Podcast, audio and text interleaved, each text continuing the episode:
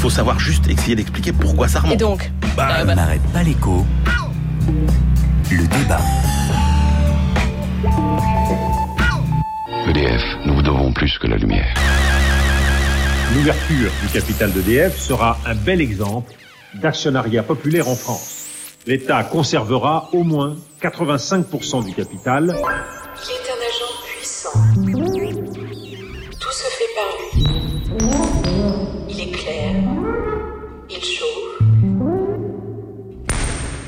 Cet agent, c'est l'électricité.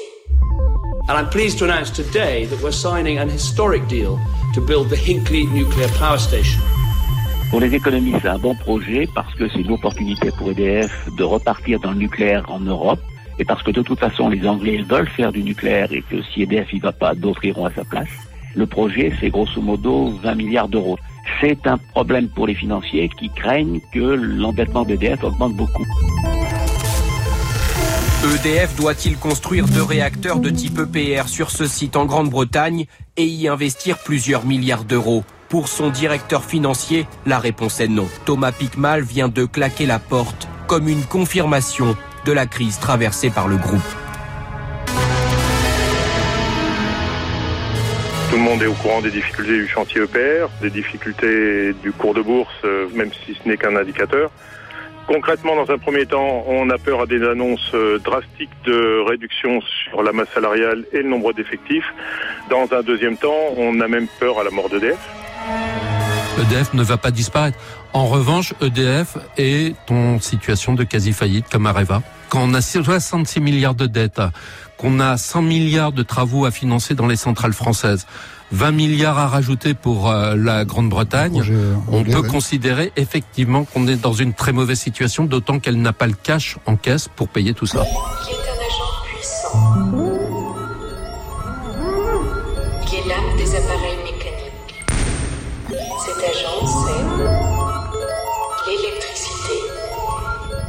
EDF, qui est le premier électricien mondial, le premier exploitant mondial de centrales nucléaires, EDF dont euh, l'État détient 84% un peu plus euh, du capital, EDF donc serait, on l'a entendu, en situation de quasi-faillite ou pour risquerait la faillite. Qu'est-ce qu'on a entendu dans ce zapping sonore? Dominique de Villepin, l'ouverture du capital, c'était en 2005. David Cameron euh, sur le projet donc en Grande-Bretagne de PR, Hinkley Point, l'économiste Jacques Percebois, le secrétaire du comité central d'entreprise d'EDF, Jean-Luc Magnaval, et le journaliste Thierry Gadot, qui a écrit EDF, la bombe à retardement aux éditions First. Voilà tout ce que nous avons eu dans les oreilles. Euh, Christian Chavagneux, je me tourne vers vous. Cette semaine, donc un fait absolument exceptionnel, un directeur financier d'une entreprise mondiale qui claque la porte publiquement. Il est en désaccord sur ce, cette EPR d'Inkley Point. Qu'est-ce qui se passe? On compte sur vous pour, pour la lumière. Bah, euh, euh, EDF euh, a une somme d'investissement absolument phénoménale à venir dans les années qui viennent. Hein, il y a euh, la reprise des activités euh, de, production de réacteurs nucléaires d'Areva, ça va leur coûter 2 milliards et demi. L'enfouissement des déchets, Ségolène Royal a dit on va estimer ça à 25 milliards, alors qu'il y a une étude indépendante qui a dit ça va coûter 34 milliards. La remise à niveau, on l'a entendu, du, de zapping des vieilles centrales nucléaires françaises, 100 milliards. Et là-dessus se rajoute le fameux projet des deux EPR anglais, plutôt 25-30 milliards. Alors on se dit, euh, effectivement, euh, l'endettement déjà aujourd'hui d'EDF, c'est l'équivalent de ses fonds propres. Situation normale hein, pour une grande entreprise. L'endettement, c'est plus de 37 milliards. Voilà, c'est à peu près euh, l'équivalent des, des, fonds propres de, de l'entreprise. C'est normal, c'est pas. Mais par contre, comme il va falloir investir tout ça, euh, il va falloir qu'EDF s'endette vraiment, s'endette vraiment beaucoup. Est-ce que le projet britannique va aider à la situation ou pas? Là, vous avez le directeur financier qui dit c'est le projet de trop, ça va plomber les comptes. Pourquoi?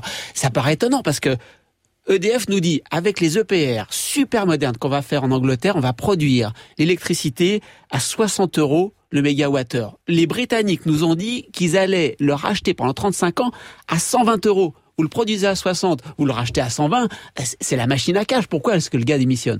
Ben, Le gars démissionne parce que ni le 60 ni le 120 sont garantis. Le 60 n'est pas garanti parce que le PR, c'est un bazar total à chaque fois qu'on a essayé de le faire. Donc ce sera peut-être 80, 100, 110. Ça réduit la marge. Ça, ça serait donc le, le coût. Hein, ça, ce sera le, ça, ce sera ouais. le, le, le, coût. On va pas réussir à le produire à 60, mais à beaucoup plus. Et de l'autre côté, les Anglais qui nous disent, je vous garantis le prix d'achat à 120. C'est Cameron qui le garantit. C'est Cameron qui le garantit. Les, les gouvernements d'après peut-être pas. Et, là, la petite subtilité qu'il faut juste expliquer, c'est que jusqu'à présent, le gouvernement britannique a dit, de toute façon, si vous, EDF, vous vous endettez pour produire ces EPR, si vous avez des problèmes à rembourser, moi, l'État britannique, je garantis la dette d'EDF. Donc, c'était très bien, sauf qu'il y a quelques mois, eh bien, les Anglais ont dit non, on garantit plus du tout la dette d'EDF. Donc, si EDF a des problèmes, nous, on n'est plus responsable. Ce qui fait que si un gouvernement, demain, au lieu de garantir le prix de 120 euros, parce qu'il y a un sacré débat politique hein, au Royaume-Uni en disant 120 euros le prix de l'électricité, c'est trop cher. attendez, il y a des Anglais le Financial Times qui disent mais c'est super ce directeur financier, bravo. Bah oui, bien sûr. Nous non plus, on Parce va pas que payer 120, c'est trop, on va réduire à 110, 100 hein, en dessous. Donc vous voyez, le prix garanti va risque de passer en dessous du coût, et donc c'est le, le prix de trop pour le directeur financier. Signe que chez EDF, il n'y a, pas que, a pas que lui hein, qui a des problèmes. Plein de gens se disent que c'est le, projet de trop pour EDF. Emmanuel Le Chypre. Oui, c'est vrai que c'est effectivement euh, un enjeu qui dépasse euh, très largement ce seul chantier euh, britannique, parce que comme, comme l'a expliqué Christian, il y a des incertitudes finalement sur les recettes. Hein, Est-ce que les garanties vont être là?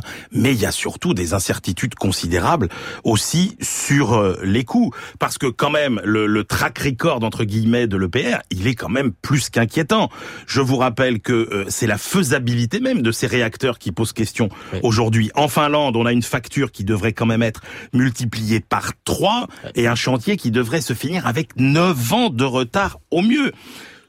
À Flamanville, les budgets et les délais, ils ont aussi euh, explosé. Tout ça, c'est aux frais d'EDF et aux frais d'Areva que vient de récupérer EDF. Alors, il y a la construction des deux EPR chinois qui, pour le moment, se passent plutôt pas mal d'après ce qu'on en sait. Mais bon, est-ce que ça se passe vraiment aussi bien que ça? Et là où, effectivement la situation d'EDF est compliquée, c'est que on l'a vu, il y a clairement un problème de gestion, d'organisation et de management dans l'entreprise. Aujourd'hui, euh, vous avez besoin, même dans des entreprises très technologiques, d'agilité. EDF n'est pas une entreprise agile. Et puis, il y a ce problème de stratégie qui tourne autour de euh, l'EPR. L'EPR, c'est quand même une erreur stratégique majeure. L'EPR, c'est trop gros, c'est trop compliqué, ça produit une électricité euh, trop chère. Ça a été fait concrètement pour faire plaisir aux ingénieurs d'EDF pour une raison simple, c'est qu'il fallait construire des réacteurs parce que la génération de ceux qui avaient construit dans les années 70-80 allait partir à la retraite et qu'on avait tout un tas de savoir-faire qui allait se perdre. Et donc, délibérément, à EDF. On a choisi la voie de l'EPR, qui n'est pas une innovation technologique. Hein. Euh, EDF euh, a choisi euh, un réacteur qui est plus compliqué dans la troisième génération, et on a même délibérément sacrifié la quatrième génération sur l'autel de l'EPR. La quatrième génération, c'était Super Phoenix, que Lionel Jospin a sacrifié juste pour faire plaisir euh, au vert pour qu'il rentre dans le gouvernement euh, en 1997 et faire plaisir à Madame Voinet. Or, c'était, alors ça marchait pas encore très bien, mais c'était la technologie de, de la quatrième génération, le nucléaire sans les déchets, le nucléaire durable. Attendez, vous êtes en train de nous décrire, Emmanuel, une impasse stratégique, alors que les partisans nous disent mais juste non, il faut absolument aller faire Incly Point, oui. parce que EDF, c'est cette alliance absolument unique en France de deux grandes spécificités françaises qui sont les grands corps d'ingénieurs et les syndicats. Et quand vous mettez les deux ensemble, ça peut donner parfois le meilleur, ça peut donner parfois aussi le pire pour le plus grand mal de tous les actionnaires. Et j'ai beaucoup de peine pour tous les particuliers qui ont cru dans cette entreprise et euh, dont euh, l'épargne souffre considérablement aujourd'hui. En même temps, l'État, 84%, nous sommes tous actionnaires d'EDF. Hein absolument, absolument. On paiera, nous, les contribuables. Christian Chavagneux. juste pour compléter le tableau, je suis entièrement d'accord avec tout ce qu'a dit Emmanuel, donc je souscris euh, des deux mains, des deux pieds. Juste pour compléter le, le tableau, donc beaucoup de dépenses, à côté de ça, des sources alternatives de production d'électricité qui sont de plus en plus compétitives à côté du nucléaire, c'est le renouvelable et les, les, les, courbes de prix sont en train de se croiser, c'est-à-dire le, le renouvelable devient de moins en moins cher par rapport au nucléaire et puis et puis surtout la stagnation, voire la baisse de la demande d'électricité qui est prévue et pour la France et pour l'Europe dans les années qui viennent. Tout ça fait ah oui, que ça n'est pas porteur. Nous, pas du tout porteur. Tout, tout, ça fait que vous vous rendez compte aujourd'hui, on est en train de se dire est-ce que EDF ne va pas faire faillite? C'est quand même dingue. Quoi. Et le troisième aspect du casse-tête EDF, mais sur lequel on, on reviendra peut-être euh, là. Il y a un, la stratégie, on l'a vu. Il y a deux, il y a la gestion et le management de l'entreprise. Et puis trois, il y a quand même le rôle de l'actionnaire, l'État, qui n'est pas clair et qui n'a vraiment pas facilité la tâche euh, d'EDF. Eh ben, Emmanuel, justement, faut-il incriminer l'État actionnaire Pour répondre à cette question, je vous propose d'appeler notre notre expert de ce matin, un docteur en économie spécialiste des questions énergétiques. Vous êtes en ligne avec nous. Bonjour, euh, Raphaël Omayoun Boroumand. Bonjour. Faut-il incriminer l'État actionnaire dans ce dossier?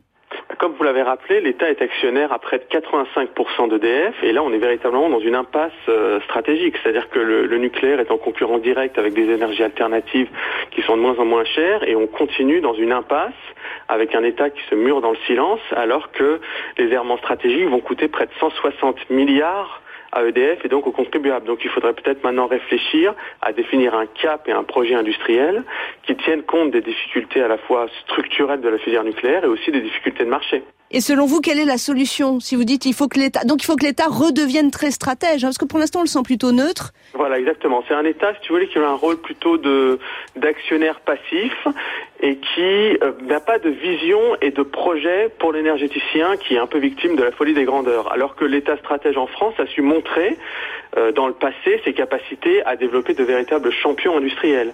Et là, on voit que malgré un actionnariat à 85%, l'État se fait, fait, vraiment preuve d'aucune d'aucune vision, d'aucune intervention, et donc euh, on assiste à, un, à, des projets qui sont à la fois complexes, beaucoup d'incertitudes, et puis le fait de dire un jour qu'il faut fermer euh, Fessenheim et de dire quelques jours après qu'on va qu'on va rallonger la durée de vie des centrales de 10 ans, c'est un peu emblématique, si vous voulez, d'une hésitation et d'un flou qui est maintenu par l'État actionnaire.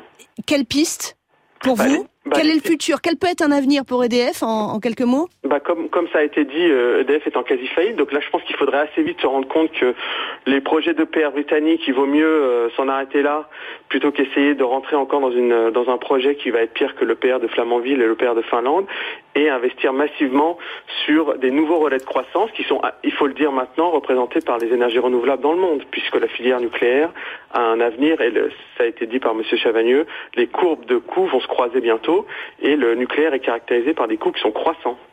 Raphaël Omayoun Borouman, merci d'avoir été euh, avec nous en ligne ce matin. Je rappelle que vous êtes l'un des co-auteurs de l'ouvrage 20, 20, 20, idées, ça c'est très laid, hein. 20 idées reçues sur l'énergie. C'est paru chez Debuck en 2015. Merci à vous. Emmanuel Le Chip, Christian Chavagneux, qui veut rebondir sur ce que vient de dire notre expert Emmanuel Alors, sur le nucléaire, euh, je suis pas convaincu que le nucléaire soit condamné tant que ça. Mais on voit bien que l'avenir du nucléaire, il est à des centrales que sont en train de produire les concurrents euh, d'EDF et d'Areva, c'est-à-dire des centrales nucléaires beaucoup plus petites, beaucoup plus simples, et pas ces mastodontes que sont euh, les EPR et qui ne peuvent servir que dans des euh, très gros pays. Après, il faut rappeler que l'État, quand même, n'a pas été stratège, parce que dans les moments de rupture, eh ben, l'État n'est pas bon, l'État ne sait pas voir ce qui va se produire, et puis que l'État quand même impose des contraintes à EDF délirantes, c'est-à-dire il fixe des prix très ah, on bas n'a pas, part... oui, pour on n'a pas, pas faire parlé de la des tarifs. Oui, aux ouais. consommateurs et aux électeurs pour des raisons quand même politiques, parce que le prix de l'électricité est trop bas euh, en France. Et puis rappelons que euh, l'État est quand même un actionnaire qui exige d'EDF des rendements très élevés, beaucoup plus que tous les actionnaires. Christian, vous entendez Christian taper un petit peu. Il veut... Allez Christian, le mot de la fin, c'est pour oui, vous. ju- Juste un mot pour dire quand même les conséquences de tout ça, c'est des suppressions d'emplois, 3500 d'ici le 2018 et on, on va attendre la suite. Une course à la trésorerie de la part de l'État qui gère EDF comme un hedge fund, c'est-à-dire des cessions d'actifs, c'est qu'on produit l'électricité puis on la distribue. RTE, on sent la privatisation des RTE venir, on va donner à un oligopole privé la possibilité de, de, de gagner beaucoup de rentes sur la distribution d'électricité. Les solutions, Alexandra, je pense qu'il y en a trois. Euh, notre intervenant l'a dit. Les ENR, il faut ça, il faut développer ça. Énergie- il faut investir énergie les- renouvelable. les énergies non renouvelables. Non. EDF est passé, est passé à côté. Point, il faut arrêter. Et comme a dit la Cour des comptes, il faut fermer 15 à 20 vieux réacteurs. Voilà, c'est ça la solution. Ça va baisser l'offre, ça va faire monter le prix et ça va diminuer les investissements, les investissements de remise à niveau. Ça, c'est l'équilibre financier. Christian, Emmanuel, on referme le chapitre EDF. Refermons. Refermons et regardons différemment celui de la réforme du droit du travail, mobilisation des jeunes cette semaine contre le projet de loi El Khomri, mobilisation ce samedi des syndicats euh, réformistes, la CFDT en tête. En Espagne aussi, il y a quatre ans, la mobilisation contre la réforme Rajoy avait été forte. ¿Qué tal? Buenos días. Se cumplen 12 ¿Qué años tal? de los Bonjour Marie-Hélène Balestero. Bonjour, buenos días Alexandra. Vous êtes la correspondante de France Inter en Espagne et Marie-Hélène chez vous. Lorsqu'on regarde le projet El Khomri, on se dit que pour une fois, la France n'a peut-être pas en tête le modèle allemand, mais le modèle espagnol. Oui, c'est vrai que la France semble s'être fortement inspirée de la réforme du marché du travail de Mariano Rajoy. Parmi les principales mesures mises en place, il y a le changement des conditions de licenciement économique qui ont été simplifiées et élargies et qui rendent désormais les licenciements beaucoup plus faciles. Alors une entreprise, si elle perd de l'argent pendant trois trimestres consécutifs ou bien elle prévoit des pertes, elle peut renvoyer un salarié. Par ailleurs, les indemnités de licenciement ont été revues à la baisse. 20 jours maximum de salaire par année travaillé s'il est justifié à cause par exemple d'un problème d'organisation de l'entreprise ou bien pour un motif économique. Et puis il y a la formule de 33 jours au lieu de 45 par année travaillée si le licenciement n'est pas justifié. De même, les licenciements collectifs sont désormais plus simples en Espagne, l'autorisation administrative n'étant plus nécessaire. Bref, c'est une réforme très libérale qui avait été bien sûr applaudie par le patronat, mais qui a été fortement contestée par les travailleurs. Et Marie-Hélène, la question de fond au final, c'est est-ce que cet assouplissement, cet affaiblissement des droits et des protections des salariés a marché? Est-ce que chez vous, en Espagne, grâce à cela, le chômage a baissé? Eh bien, c'est toute la question, Alexandra, car d'un côté, les partisans de cette réforme assurent qu'en facilitant les licenciements, elle a favorisé l'embauche, cette réforme. Dès l'année suivante, un surcroît de 300 000 embauches en CDI ont été enregistrées, si l'on en croit les économistes. Parmi ces CDI, il y en a un nouveau, applicable dans les PME au moins de 30 ans et qui permet pratiquement le libre licenciement sans justification pendant un an. Au final, cette réforme a donc profité surtout aux employeurs qui sont beaucoup plus libres de faire ce que bon leur semble. Et du côté des travailleurs, ils ont beaucoup plus le sentiment d'avoir une épée de Damoclès de façon permanente. Leurs droits ont été largement amputés. Quant au chômage, eh bien là aussi, il y a une forte polémique, car certes, le taux de chômage a baissé, beaucoup d'emplois ont été créés, mais en fait, la crise en avait détruit beaucoup plus et la population active s'est fortement réduite ces dernières années en Espagne, sans parler, pour finir, de la qualité des emplois qui sont de plus en plus précaires en Espagne. Marie-Hélène Balestero avec nous depuis Madrid. Et oui, en Espagne, le taux de chômage est proche de 21% aujourd'hui contre un peu, un peu plus de 23, près de 23% il y a 4 ans. Allez, avant de nous quitter la minute des débatteurs, ventre info à vous, Christian Chavagneux. Un coup de cœur, euh, le crowdfunding, c'est le financement participatif, c'est super. On a terminé, nous, Alter Alternative Économique, notre campagne hier soir. On a récupéré en 45 jours plus de 100 000 euros. Donc voilà, je profite de l'antenne pour dire merci à tous un petit un petit coup de cœur. Et vous, un petit coup de cœur ou un petit bah, coup de gueule, Du coup, je rebondis, j'en profite pour... Euh, malheureusement, ça n'a pas suffi à sauver nos camarades de Terra Eco, qui était un Ouais. très beau magazine, euh, à la fois écolo, économique, euh, qui était fait à Nantes, euh, de très bonne qualité. Euh, espérons qu'ils sauront euh, rebondir. Bah non, moi, mon coup... Alors, est-ce que c'est un coup de gueule ou un coup de cœur? C'est un coup d'incrédulité. En tout cas, c'est les taux zéro de la Banque Centrale Européenne. Et oui, le temps... Et le risque ne valent plus rien, ce qui quand même sur les marchés financiers est À une court petite terme, aberration à court terme. Alors euh, Ne me voilà, relancez l'idée- pas un bah, débat, l'idée, c'est d'essayer de relancer la croissance en incitant les banques à prêter et les consommateurs euh, euh, à s'endetter. Et pour le moment, ça n'a pas encore marché. Alors on nous dit qu'on aura peut-être des taux négatifs. Il faut savoir qu'il y a presque un tiers de l'économie mondiale aujourd'hui qui est euh, faite dans des pays qui ont déjà des taux d'intérêt négatifs comme la Suède, le Danemark, le Japon, la Suisse. Nous sommes dans l'inconnu.